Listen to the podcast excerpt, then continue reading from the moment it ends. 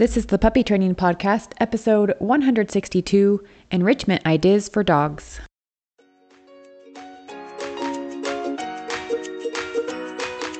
This podcast is designed to help you on your journey of becoming best friends through love and learning as you train your own dog from home. And I'm here to help you every step of the way. This is the Puppy Training Podcast, and I'm your host, Amy Jensen.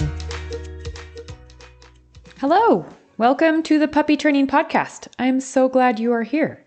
I'm Amy Jensen. If we haven't met, I'm the owner and creator of Baxter and Bella, the online puppy school. And I know we call this the Puppy Training Podcast and we call our school the Online Puppy School, but we help dogs of all ages. Now, today in Utah, it is a blizzard. We are getting some snow that we need, so we're thankful for it, but it is very cold and very windy outside. And Baxter and I have not had our daily walk yet. So I thought, why not on the podcast talk about a few fun enrichment activities that I do with Baxter and that you can do with your dog on days when maybe you can't get outside as much as you would like.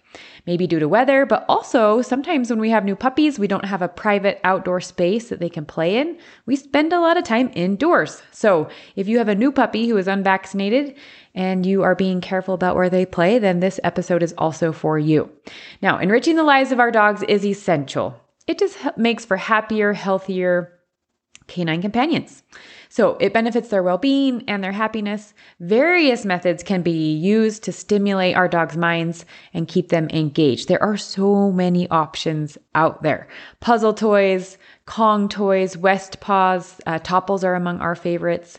The Pup Pod is a great option. Outward Hound is a brand that we look to a lot for food puzzle toys. They just all offer mental stimulation as dogs work to extract food or treats from these items and these toys. So, these toys encourage problem solving skills and prevent boredom. We also love to play games. I love games, you guys. If you are in my program and you come to my classes and courses, you know I try to make everything a game. So, today I thought, you know what? I'm just going to share with you a few of our favorites, things that we like to do when it's cold outside. Scent games are really fun for dogs. So let's start there. Dogs love to sniff. Sniffing is relaxing for a dog and it's very entertaining. It's very uh, also self rewarding. They really like it. So uh, this taps into their natural olfactory abilities and it provides them with mental and sensory stimulation. So things like hiding treats or toys for your dog to find, encouraging them to use their nose and engage in a rewarding scavenger hunt Things like that will all fall under the category of scent games. Now, notice how excited your dog gets when you get involved by pointing out the food rewards along the way. So you hide food rewards throughout your house. And if you go, hey, look over here. Here's one. Hey, here's another one. Puppy, puppy over here. Here's another one. They start to get really excited and they begin to watch you automatically as they know, hey, she's really good at this game and they want me to keep finding more food for them. It's beneficial to them, right? Now, at Baxter and Bella, we teach you and your dog how to play what we call the find your food game and similarly find your toy game. Now, these are great fun and they both build a great bond between you and your dog. Are you interested in giving it a try? Here's how to play. Take three small bowls. Plastic works great. We don't want them to be breakable. Place one food reward in each container. It doesn't have to be a large piece, just a small piece of something your dog loves. Place the three containers in one room, right? Put them in spots easily accessible to your dog. We always set our dogs up for success, help them win, and the more they win, the more they want to keep playing, right? So make it easy in the beginning and then we'll make it harder later on. But place these bowls out and around in one room, one area where your dog can easily see them. Either have someone hold your dog or better yet, practice a sit stay. If they know those behaviors, that's a great way to incorporate some of the training you've been doing with this rewarding game. So if your dog can do a simple sit stay, ask for a sit stay. Place the bowls around the room, and then when you are ready, release your dog to go find their food. IQ, go find your food. And at first, you may need to point to the bowl to get them started. Look over here. Hey, come find this, right? And when they find the first one, mark, yes, good dog. And then cue, go find your food again. So they know there are more rewards to find. Now, once all the treats are found, you can repeat, but make it a bit harder for them. So space the containers further apart. Start to maybe make one visible and two are hidden behind, say, a chair or a sofa. So they're in the same area, same room, but behind some furniture. And then next time you could make it even harder by maybe putting one bowl in a different room, right? Or then eventually two bowls in different rooms. And then they're all three in separate rooms. And maybe not even in the room you start in. Maybe your dog's in a sit stay and now you're hiding the bowls upstairs. And then you release them to go find them. You can take this to all sorts of different levels. But start small. Start so simple that your puppy can be really successful at this. And then it just gets better and better. So when they find the first one, you're marking yes and cueing, hey, go find your food again. And once all the treats are found, um, then you just keep repeating it. Now, each time you play, you just make it more challenging and get the entire family involved. It's also helpful at the end of the game to cue all done. And I just like to use a simple hand signal of taking both of my hands palm up and then turning them to the ground, eh, just as a way of letting my dog know that we're all done. The game is finished. Otherwise, they might just keep going around your house looking for more.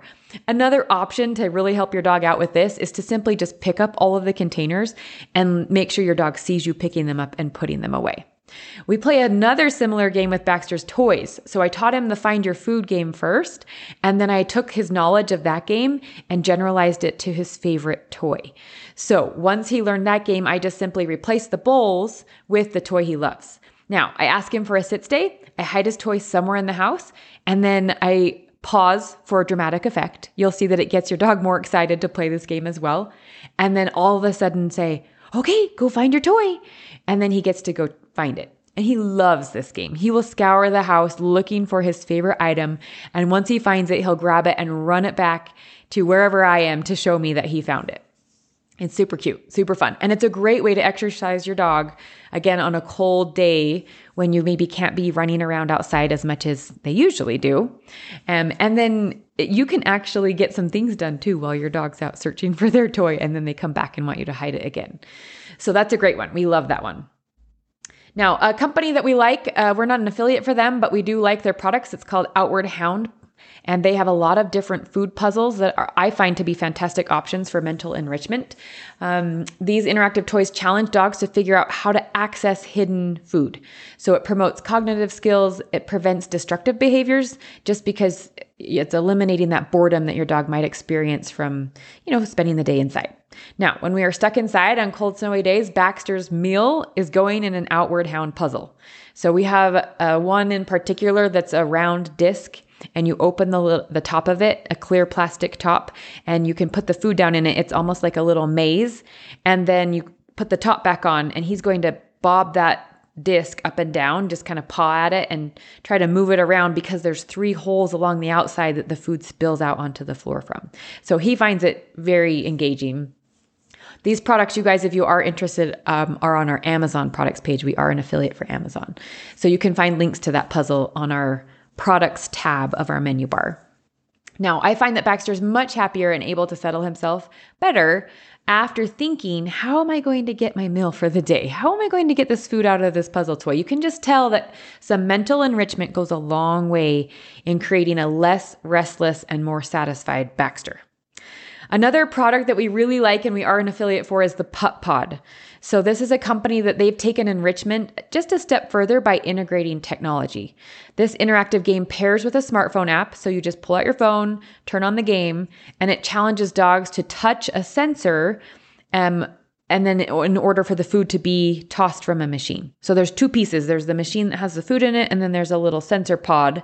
And if the dog touches the pod, then it tells the machine to release the food. And then the dogs get to go find the scattered food on the ground.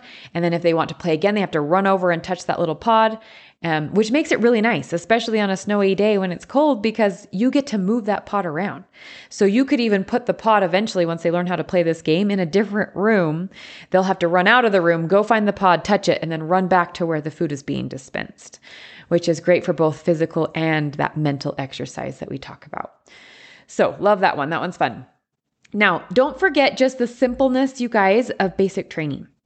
That is also great mental and physical exercise, right? Practicing sit and down and stay and come, um, jump on, uh, turn, like even tricks, spinning in circles, asking for high fives, asking for shakes, playing dead, whatever it is that you've taught your dog to do, practice those things especially on those cold days when you're inside and they're not getting as much exercise outside, just remember that training sessions are great and you can make it playful as well.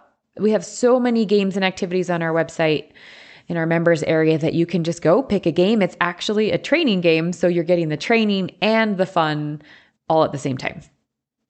Another thing I want to mention here is, you know, going back to the idea that, hey, we didn't get our walk today. It's a blizzard outside and we both don't want to go out, let's face it.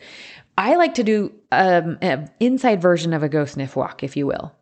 So, you know, put Baxter on a leash. We'll walk in and around our house, just in and out of every room, around furniture, sofas, tables, chairs, whatever we can find, practicing just nice, good, loose leash walking skills.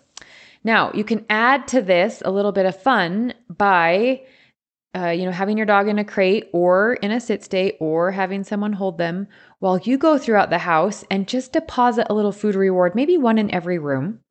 And then as you start your leash walking, you can, it's almost like a treasure hunt, a go sniff walk, but inside. So as you're walking through the room, allow your dog to go sniff and find the treats. You can even point out to them, hey, look over here. What's over here? And again, going back to my first comment, your dog starts to really watch you. They are interested in where you're going next because you're going to help them find that next food reward. And they pick up that you are their best helper for this scavenger hunt.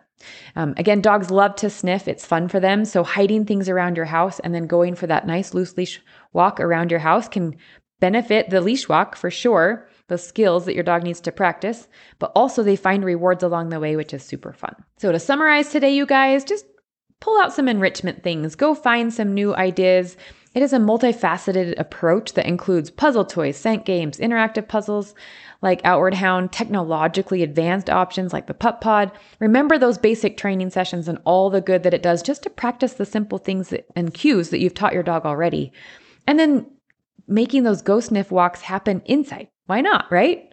There are tons of ideas for dog enrichment circling around social media groups these days. Do you have something that you do with your dog for enrichment? I would love to know about it. So share it with us, please. Just tag us at Baxter and Bella. That's all one word, lowercase letters, Baxter and Bella on Instagram. We would love to see what you and your dog like to do when you are stuck inside. Thanks for sharing your ideas. If you have a question about anything you heard on this podcast or any other puppy training question, visit my site baxterandbella.com to contact me.